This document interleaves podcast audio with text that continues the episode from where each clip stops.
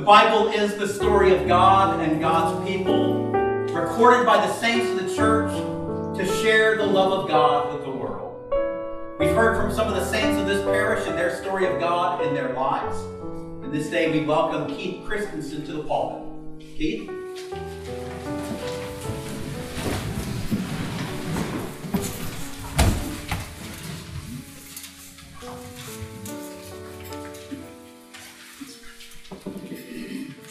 Bless the words from my mouth and the hearts that hear.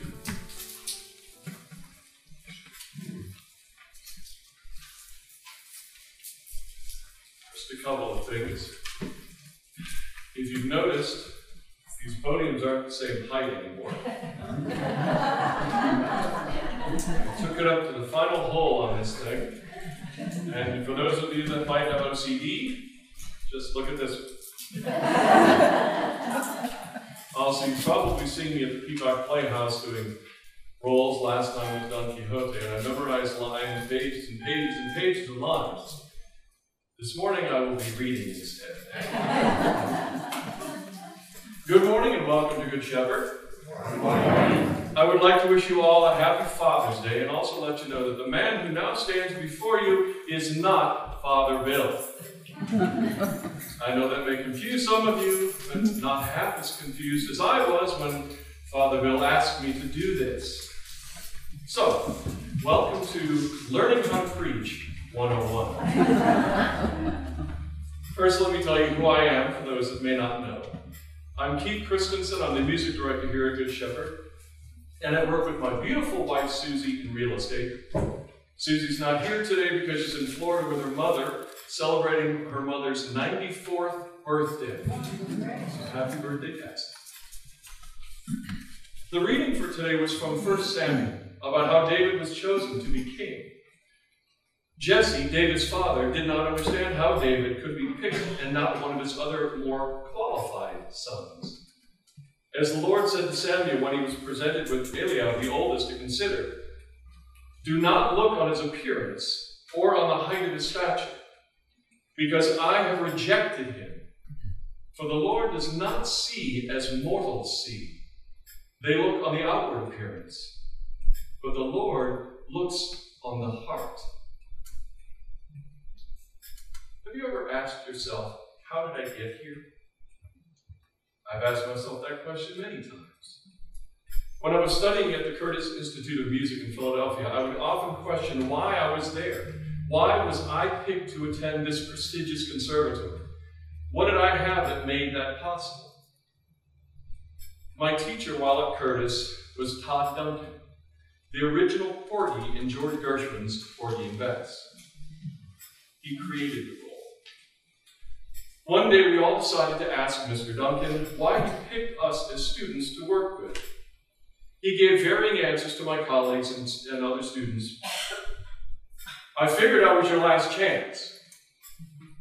You need to start singing properly. You look the part, but you don't sing the part." I was not looking forward to his answer to me, and then he shocked me.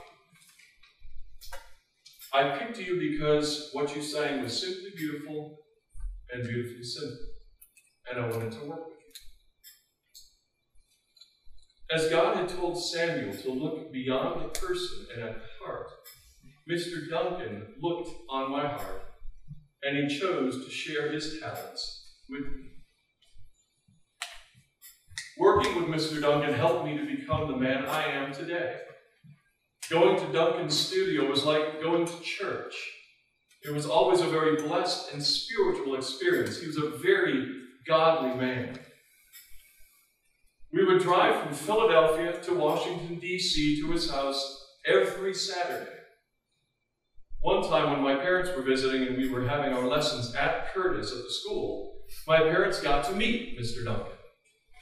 My mom and dad watched as Mr. Duncan, a little more animated than usual because, of course, he was a performer, he would hit the piano, push me in the diaphragm, stop me after singing a few words over and over again, made me repeat phrases and question my own ability to breathe.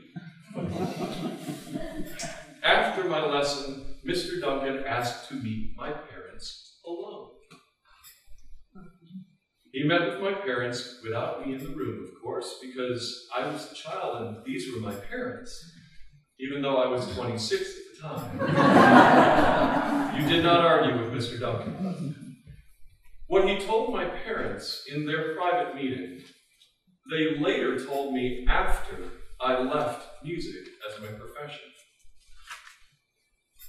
Your son's heart is too big for him to focus just on himself and forget the rest of the world. He has the talent and the voice to sing around the world, but his compassion will get in the way of him kicking and clawing his way to the top of his profession. When I went to my lesson the next week, Mr. Duncan had made an observation about my dad. He noticed that as I was walking out of the studio the week before, my dad put his hand on my shoulder with love and pride.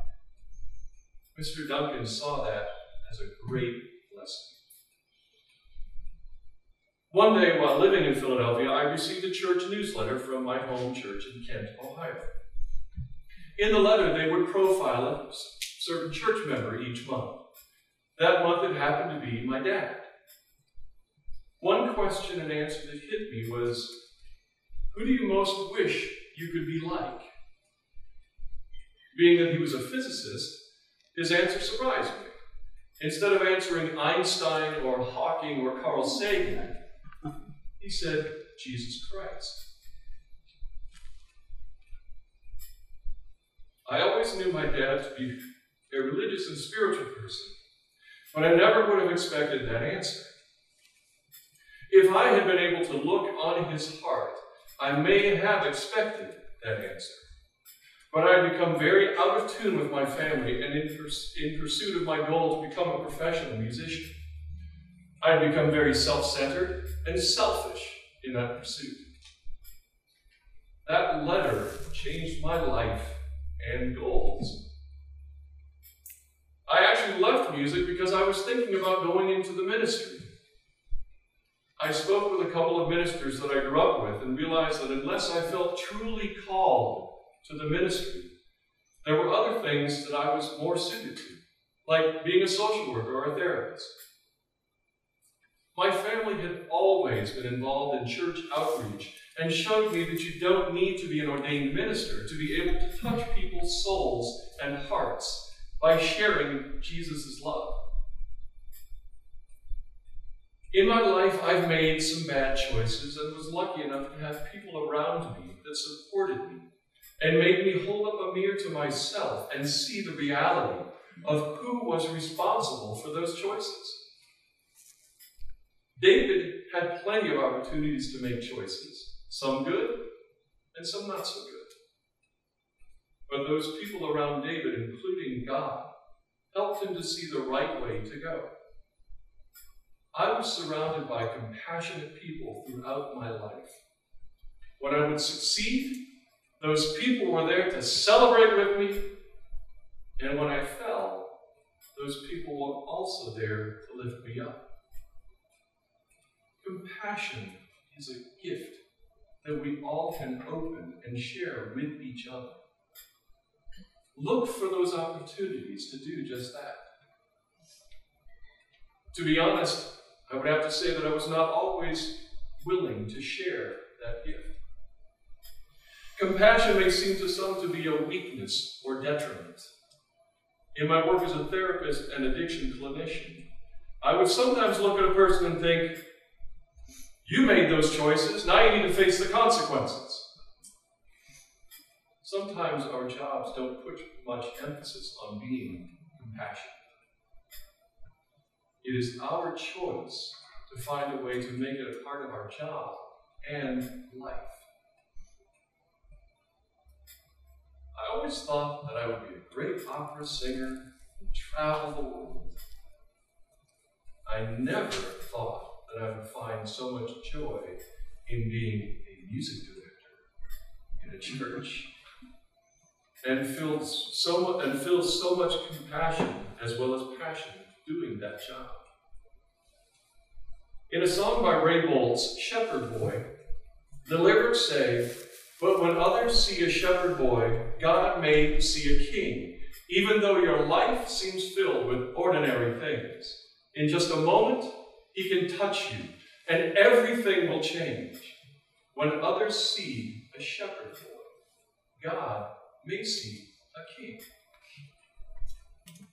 How often have we felt that we couldn't do something because people saw us differently, or felt that they knew what was best for us? This includes what we often say to ourselves: I can't do that. I'm not that talented. I'm just not good. I know that I have had many times in my life when I doubted my abilities and talent, and I would get in my own way. One of the things that I learned from Mr. Duncan was to get myself out of the way and let God work through me. It is sometimes quite difficult to let go and let God. Samuel and Jesse saw through mortal eyes until God revealed to them what God saw in the heart. When I was a kid, I was considered quite clumsy. For those of you that are familiar with the old show, Dick Van Dyke, he would make an entrance into the living room and quickly fall over the footstool. This was my life. I was known to fall over the dog, up the stairs, into a closet, over things that weren't there. The first time my parents came to see me in an opera in Ohio, and I was one of the chosen dancers, they prayed and crossed their fingers deliberately. One day my dad decided to build my confidence. He would have me carry his and my ice cream cones when I was a kid. I was proud of the opportunity to prove my skill at staying upright. As I carried the ice cream cones and crossed over the railroad tie that was in the parking lot, my typical inability to not trip came into play, and both our ice cream cones ended up in the dirt. My dad saw me as having an ability to succeed where I did not always feel that way. My dad looked on my heart. It is sometimes difficult to see in ourselves an ability to succeed or take a risk and possibly fail. What is in your heart is extremely important. So, what is in your heart matters, right? Like what Samuel saw in David, Jesus saw in Matthew, Zacchaeus, and Peter. And what Mr. Duncan and my dad saw in me mattered. So, does what is in your heart matter to you and those that know you? In this world of appearance, makeovers, plastic surgery, and youth juvenating creams, we forget to see a person as God sees them. We fail to be who we are and are meant to be, even with our flaws and challenges. Susie and I met singing in an Irving Berlin review in Jupiter, Florida. The song that won her heart was "How Deep Is the Ocean." Susie must have seen something in my heart, because at the time I was a social worker, and you know what kind of salary they get. I was driving a 1978 beige Ford Fairmont with no air conditioning, roll-down windows, beaded seat cover, and AM radio. Her comment about me in relation to that car was, "You must be pretty confident to drive a car like that and not care too much about appearance and style." Someday ask Susie about the polyester pants she made me get rid of. In Mark chapter 4, the story of the mustard seed talks of how unimpressive and small the mustard seed is. Yet, it grows up and becomes the greatest of shrubs and puts forth large branches so that the birds of the air can make nests in its shade. My dad was and still is the kind of person that sees potential in others.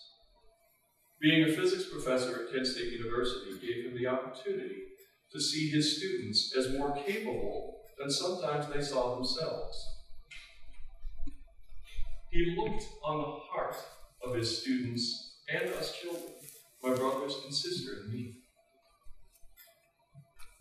So on this Father's Day, I would like to remind you from our reading today, God does not look on your outward appearance or your height of stature, but the Lord looks on heart. Keep yourself open to discover the heart of the people you meet and have faith in God's ability to help you to grow from a mustard seed into a thriving shrub.